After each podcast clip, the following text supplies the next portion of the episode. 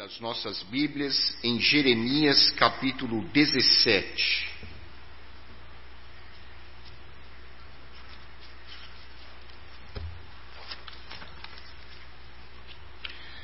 O texto de nossa reflexão está em Jeremias capítulo 17, versículos 5 a 10. Assim diz a palavra de Deus. Assim diz o Senhor: Maldito o homem que confia no homem, faz da carne mortal o seu braço e aparta o seu coração do Senhor. Porque será como um arbusto solitário no deserto, e não verá quando vier o bem Antes morará nos lugares secos do deserto, na terra salgada e inabitável. Bendito o homem que confia no Senhor e cuja esperança é o Senhor. Porque ele é como a árvore plantada junto às águas, que estende as suas raízes para o ribeiro e não receia quando vem o calor mas a sua folha fica verde, e no ano de sequidão não se perturba nem deixa de dar fruto. Enganoso é o coração mais do que todas as coisas, e desesperadamente corrupto. Quem o conhecerá? Eu, Senhor, esquadrinho o coração, eu provo os pensamentos, e isto para dar a cada um, segundo o seu proceder, segundo o fruto das suas ações. Oremos. Santo Deus, nosso Pai, que o teu Santo Espírito nos ilumine neste momento e nos ajude a compreender o significado desta tua palavra que nós acabamos de ler. Te pedimos agradecidos em nome de nosso Senhor e Salvador Jesus Cristo. Amém.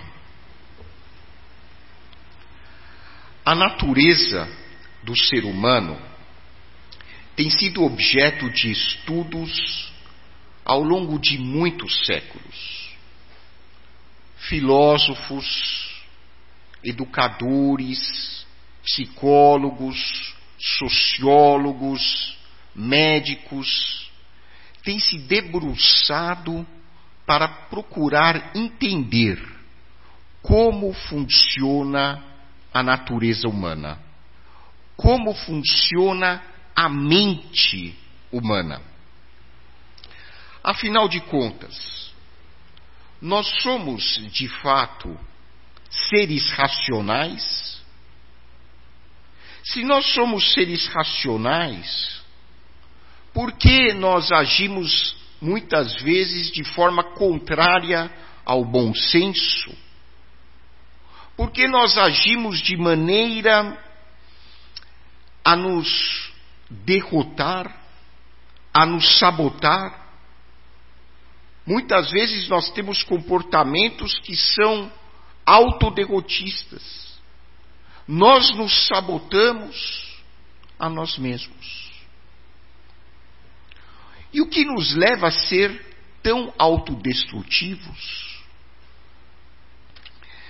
Os psicólogos afirmam que o livre-arbítrio é uma ilusão.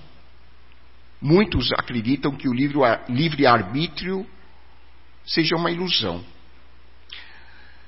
De acordo com a ciência, boa parte dos nossos comportamentos são condicionados pelo meio ambiente e pela nossa história de vida. Ou seja, nós temos a ilusão de que nós estamos agindo, porque somos nós que estamos decidindo agir daquela maneira. Mas estudos mostram que, em boa parte das vezes, as nossas próprias decisões não são tão livres assim. Nós somos condicionados por acontecimentos que ocorreram ao longo da nossa história, por experiências que ficaram registradas no nosso inconsciente, por fatores e circunstâncias do nosso ambiente que direcionam os nossos desejos, as nossas vontades, e nós acabamos decidindo coisas que, no fundo, não seriam do nosso interesse. Freud, o grande criador da psicanálise, descreveu o quanto impulsos inconscientes dirigem o nosso estilo de vida e as nossas decisões. Ele descreveu um fenômeno chamado compulsão à repetição. Um fenômeno em que o ser humano repetidamente comete atos que, no fundo, o prejudicam. O ser humano tem a tendência, de acordo com esse fenômeno, a repetir ao longo da sua vida os mesmos atos negativos. E isso a gente percebe, principalmente quem trabalha na área da saúde, pessoas que têm consciência de que o que estão fazendo é errado, mas continuam fazendo a mesma coisa errada vez após vez. Compulsão à repetição, um fenômeno descrito pela psicanálise. Berne, o criador da análise transacional, descreveu o chamado script de vida, um plano elaborado pelo ser humano na sua infância, que é uma história de vida e que, a nível inconsciente, continua influenciando os principais acontecimentos e decisões da sua vida. E que, infelizmente, termina muitas vezes mal para a pessoa. A pessoa toma decisões erradas, influenciada por um plano, por uma história de vida que ela criou na sua infância. E a análise transacional, que é um ramo da psicologia, chama alguns scripts de vida de ramárticos, trágicos. Porque a pessoa termina a sua vida na miséria, termina a sua vida na loucura, termina a sua vida na sarjeta, termina a sua vida só, abandonada, porque ela foi influenciada por um script de vida que ela mesma criou na sua infância, em função da maneira como ela interpretou o ambiente, principalmente o ambiente familiar em que ela foi criada. E eu acho interessante o termo que a análise transacional usa para designar esses scripts ramárticos, que vem da palavra grega hamartia. E hamartia é a palavra do Novo Testamento grego para pecado. Pecado, na Bíblia, no Novo Testamento, que foi escrito em grego originalmente, pecado é hamartia. O pecador é hamartolos. O que é hamartia? O que é pecado em grego? É errar o alvo. Hamartia, pecado, é errar o alvo. Qual é o alvo? O alvo é a vontade de Deus. Toda vez que nós erramos o alvo, toda vez que nós nos desviamos do alvo, que é a vontade de Deus, nós estamos em pecado. Nós cometemos hamartia quando nós erramos o alvo, que é a vontade de Deus. E a vontade de Deus, em essência, é o amor perfeito. Então, toda vez que nós agimos de uma maneira que contraria o amor, a essência do amor, nós estamos cometendo hamartia, nós estamos nos desviando da vontade de Deus e estamos, em última análise, prejudicando a nós mesmos e ao nosso semelhante.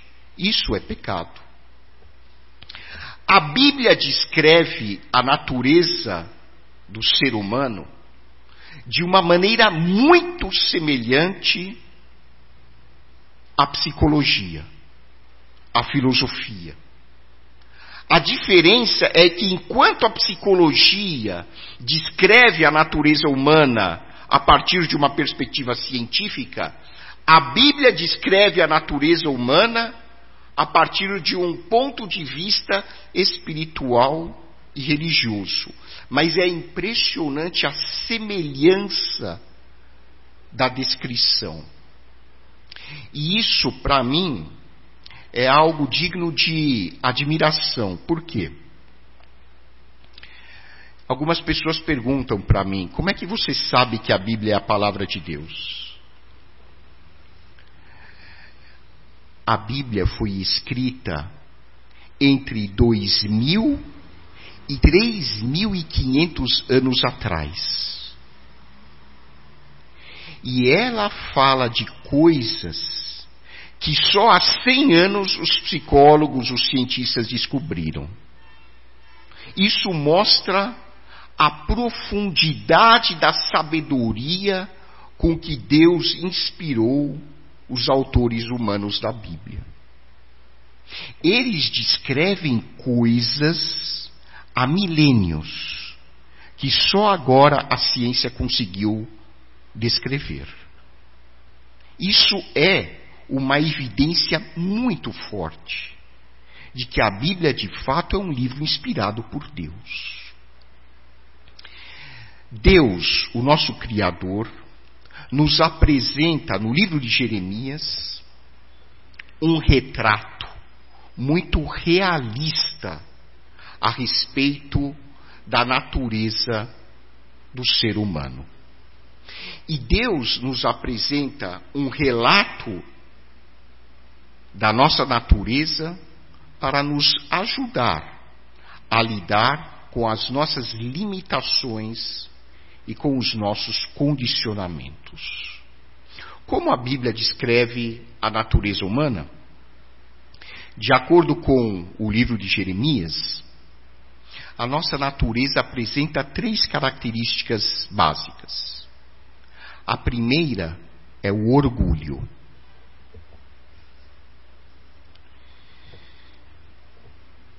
Maldito o homem que confia no homem. Faz da carne mortal o seu braço e aparta o seu coração do Senhor. Maldito o homem que confia na sua própria capacidade. Maldito o homem que confia em seu próprio poder. Maldito o homem que se acha mais sábio que os outros. Maldito o homem que se acha superior aos demais. Jeremias proclama essa mensagem ao povo de Israel em uma época em que a nação de Judá era muito rica. Judá tinha um exército invejável. Judá tinha uma economia de dar inveja para muitos países hoje. Era uma das nações mais prósperas do mundo antigo. E como toda nação próspera, os governantes eram orgulhosos. Como toda nação próspera, as pessoas começaram a confiar na sua economia, no seu poderio militar. Ninguém vai mexer com a gente. A gente sempre vai ter dinheiro sobrando. E aí Deus manda um profeta. E quando a gente lê o livro de Jeremias, a gente sente pena de Jeremias porque ele foi uma figura muito antipática, mas não porque ele queria ser antipático, é porque Deus deu a Jeremias uma missão muito difícil. Deus mandou o profeta Jeremias dizer o seguinte para a nação de Judá: Vocês estão pensando que vocês são melhores que os outros? Vocês estão se gabando porque vocês têm uma economia sólida? Vocês estão confiando nas suas próprias riquezas, na sua própria política? Pois saibam que vai vir uma nação do norte, que é a nação babilônica, e vai destruir tudo que existe na terra de Judá, porque vocês se tornaram arrogantes, vocês se tornaram orgulhosos, vocês passaram a confiar mais na sua própria sabedoria do que na minha instrução. Eu não vou deixar pedra sobre pedra. Ah, e até o templo de que vocês tanto se orgulham vai virar um monte de ruínas. Só que quando Jeremias falava isso para o povo de Judá, e ele falava em todos os pontos da cidade, falava no portão, falava na frente do templo, falava na frente do palácio do rei, as pessoas zombavam de Jeremias, diziam que ele era louco. É como se hoje aparecesse um profeta, imaginem a cena, na frente da Casa Branca, em Washington, e dissesse assim para os americanos: Vocês pensam que vocês são poderosos? Não vai sobrar pedra sobre pedra aqui. É como se alguém em Londres fosse com a Bíblia embaixo do braço, na frente do palácio onde mora a família real, e dissesse: vocês estão se gabando das suas riquezas, vocês vão se tornar um monte de pó, porque vocês abandonaram o caminho do Senhor. Uma pessoa que fizesse isso ia ser presa imediatamente, ia ser acusada de subversão pública, ia ser provavelmente internada num manicômio. Porque Jeremias fazia isso todos os dias, mês após mês, ano após ano. Até que, infelizmente, em 586 a.C., as suas profecias se concretizaram e Nabucodonosor acabou com a cidade de Jerusalém e levou os judeus exilados para a Babilônia. A Bíblia condena o orgulho. O orgulho provavelmente é uma das grandes raízes do pecado. O orgulho leva uma pessoa a se sentir superior em relação às outras. Ele acha que ele é melhor do que os outros. E o orgulho traz consequências negativas, trágicas, para os nossos relacionamentos individuais, para os nossos relacionamentos sociais e até para a política. Por que para a política? Porque quando uma nação acredita que ela é melhor do que as outras, ela explora as outras nações. Foi assim que aconteceu na história, quando os brancos que se achavam superiores aos negros foram até a África e levaram milhares e milhares de negros como escravos para as terras da América. Por que isso? Porque os brancos se julgavam, e alguns, infelizmente, ainda se julgam superiores às demais etnias. Olha a tragédia. Seres humanos, pelo simples fato de terem uma cor de pele diferente, tiveram as suas vidas arruinadas, destruídas e trabalharam como escravos em condições animalescas por quê? Porque os outros, que eram brancos, se julgavam superiores. Na época do colonialismo, os europeus que se achavam superiores foram até a África e exploraram os recursos minerais da África e levaram milhares de africanos à morte por miséria, por inanição. Por quê? Porque um povo se julgou superior a outro. Quando um povo se julga superior a outro, o resultado é muitas vezes a guerra. E em casa, quando o marido se julga superior à esposa, ele acha que a esposa é obrigada a ceder aos seus caprichos. E muitas vezes ele passa até a praticar a violência física contra a esposa. E vice-versa, se a esposa se considera superior ao marido, ela passa a exigir uma série de coisas e a maltratar o seu marido. E os filhos assistem a isso e se tornam, muitas vezes, problemáticos, doentes emocionalmente e até fisicamente. O orgulho leva à arrogância o orgulho leva ao ódio. Por quê? Porque é uma natureza, é, é uma reação psicológica do ser humano. Se eu me sinto superior a você, eu vou projetar em você a culpa pelas coisas que não dão certo na minha vida. Então, se eu me julgo superior à minha esposa, tudo que dá errado na minha vida, eu vou dizer: a culpa é sua. Se a esposa se julga superior ao marido, ela vai ficar o tempo inteiro apontando para ele, dizendo: Olha, eu não consegui emprego, eu fui reprovada na faculdade, eu não sei o que, não sei o que, não sei o que, por tua causa.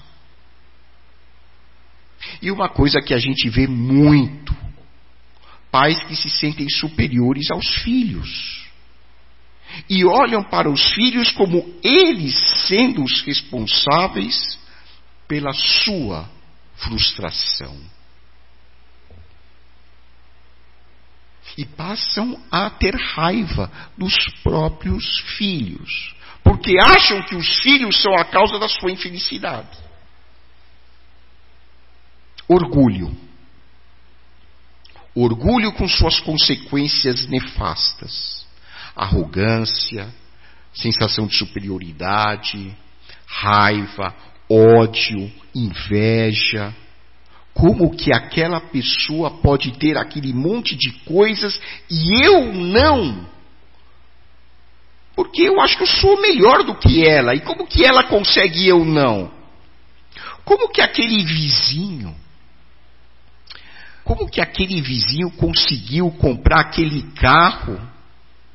Você olha para a cara dele e você não dá nada para ele. Como que ele consegue trocar o carro e eu não?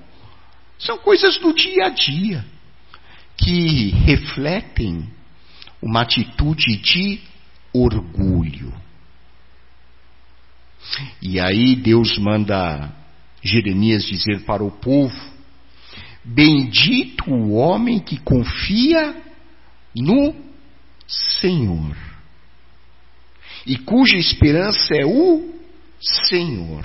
Nós estamos agora em ano eleitoral. Se preparem. O que vai vir de político que se converteu a Jesus não está escrito. A cada quatro anos, o que tem de gente que se converte é uma coisa impressionante. Não se iludam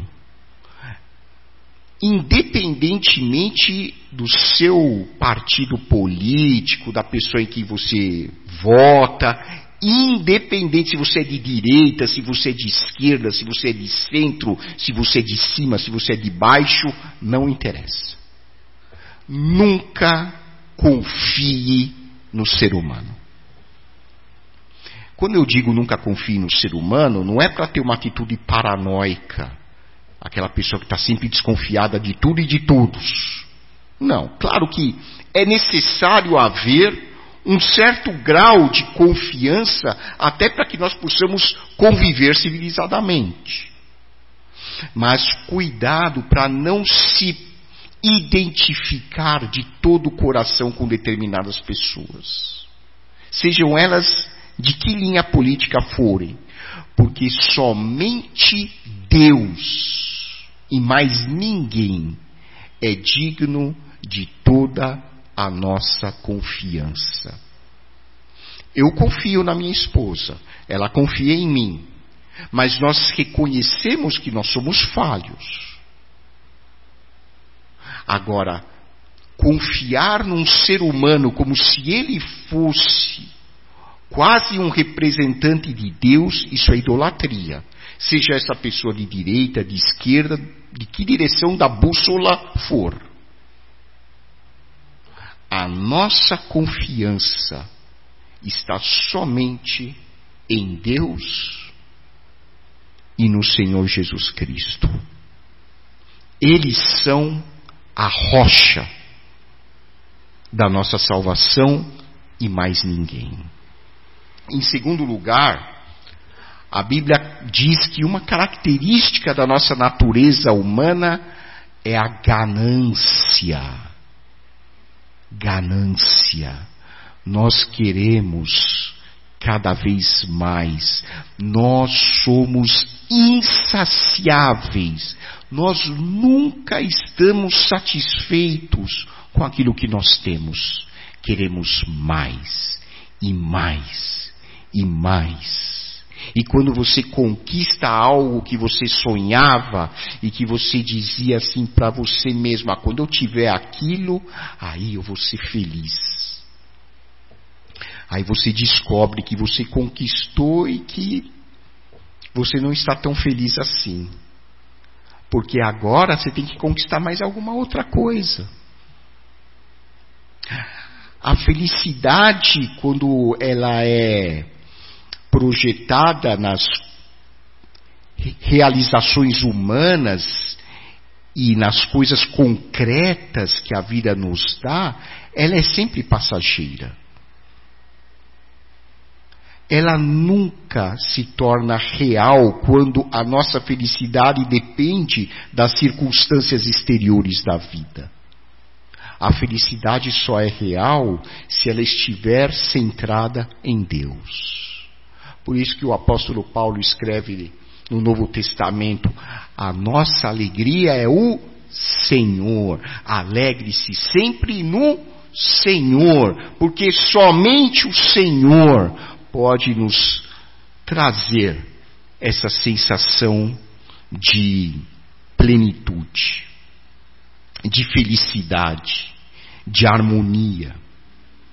A Bíblia diz que o amor do dinheiro não o dinheiro. O amor do dinheiro é a raiz de todos os males. E a Bíblia diz que muitas pessoas arruinaram as suas vidas porque amaram o dinheiro. O amor ao dinheiro divide famílias. O amor ao dinheiro divide irmãos. O amor ao dinheiro divide casais divide nações, divide instituições. A cobiça. A cobiça é como um monstro devorador que existe dentro da nossa mente humana. Ela existe na minha mente, ela existe na sua mente. A cobiça está inerentemente enraizada na nossa natureza psicológica humana. Paulo disse em Romanos capítulo 7, que ele se achava santo, Até que ele descobriu que a cobiça é pecado.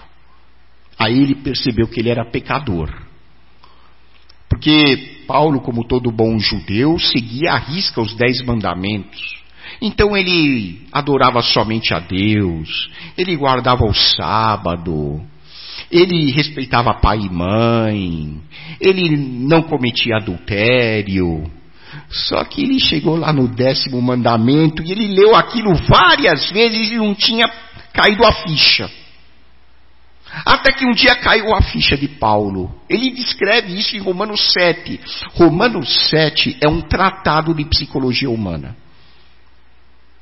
Aí Paulo disse: opa, tem, um, tem uma lei aqui que não está legal comigo, não. Não cobiçarás. Ele não tinha percebido que ele cobiçava. Cobiçava significa ele desejava ardentemente algo que não lhe pertencia. Pode ser a mulher do outro, pode ser o, uma propriedade do outro, pode ser um título, pode ser conseguir fazer um determinado trabalho, não importa. É um desejo incontrolável. Quando Paulo percebeu que ele cobiçava, aí caiu a ficha. E ele reconheceu que ele era pecador, como todos os outros seres humanos. E a nação de Israel caiu nesse pecado.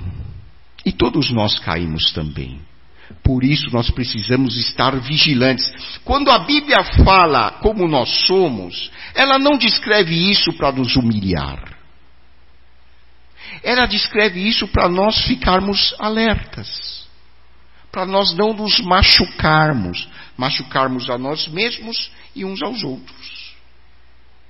E por fim, a Bíblia diz que a nossa natureza humana tem uma outra característica muito negativa, que é provavelmente a característica que causa as outras duas: ignorância.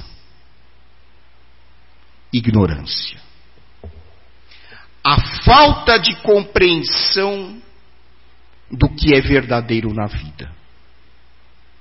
A falta de compreensão daquilo que realmente tem valor.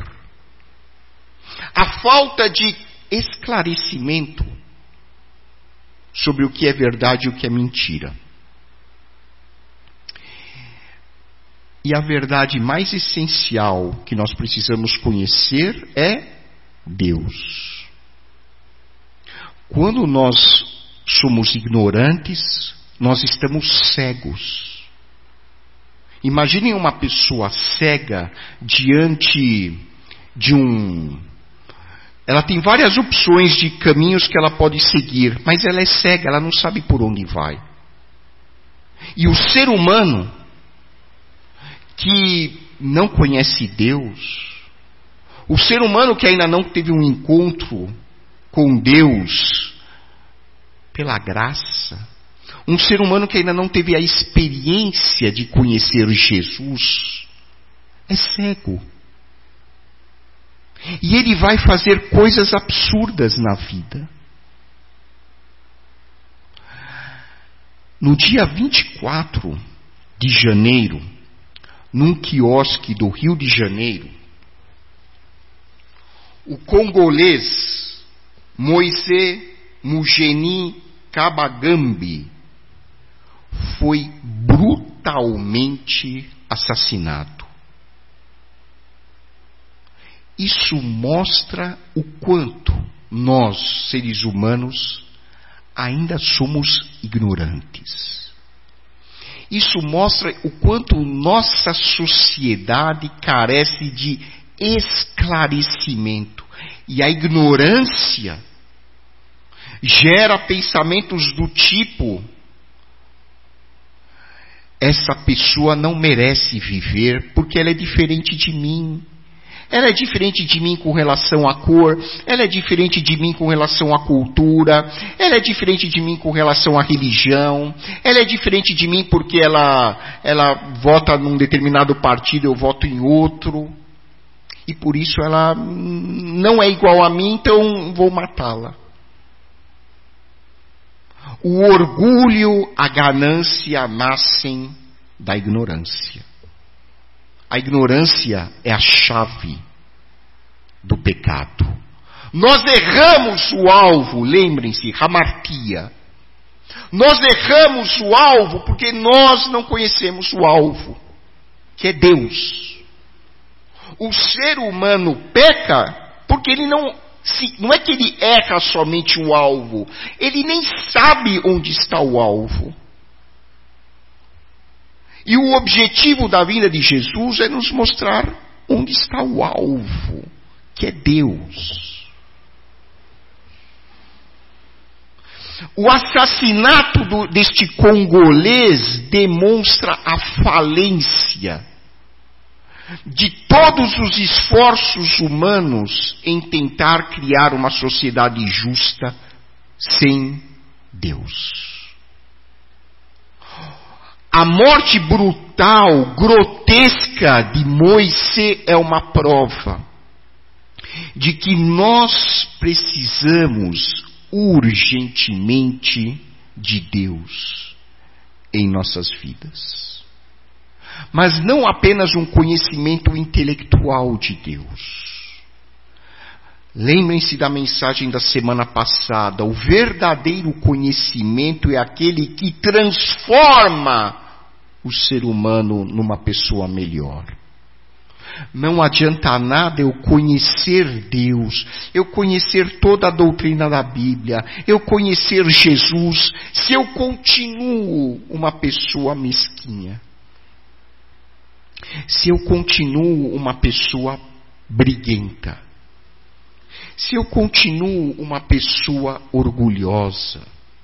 Se eu continuo uma pessoa gananciosa se eu continuo com desejos incontroláveis na minha vida, não adianta nada. Esse tipo de conhecimento, diz Tiago, é demoníaco.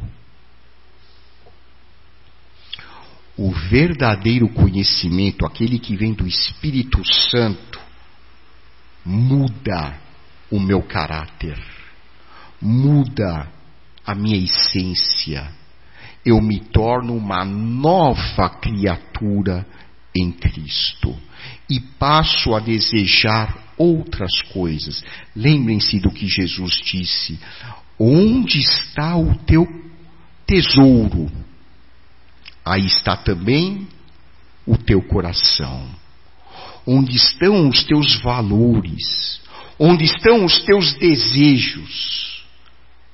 Aí está o centro da sua vida, o seu coração. Que nós possamos reconhecer as limitações da nossa natureza humana. Que nós possamos reconhecer a nossa pecaminosidade. Que nós possamos reconhecer, identificar os nossos maus desejos, as nossas ambições gananciosas, que nós possamos identificar e reconhecer quando estamos cobiçando, que nós possamos identificar o nosso orgulho e pedir para que o Espírito Santo nos ajude em nossas fraquezas, em nossa miséria, a caminhar em frente, olhando e buscando sempre a presença de Deus por meio de Jesus Cristo. Que Deus nos abençoe.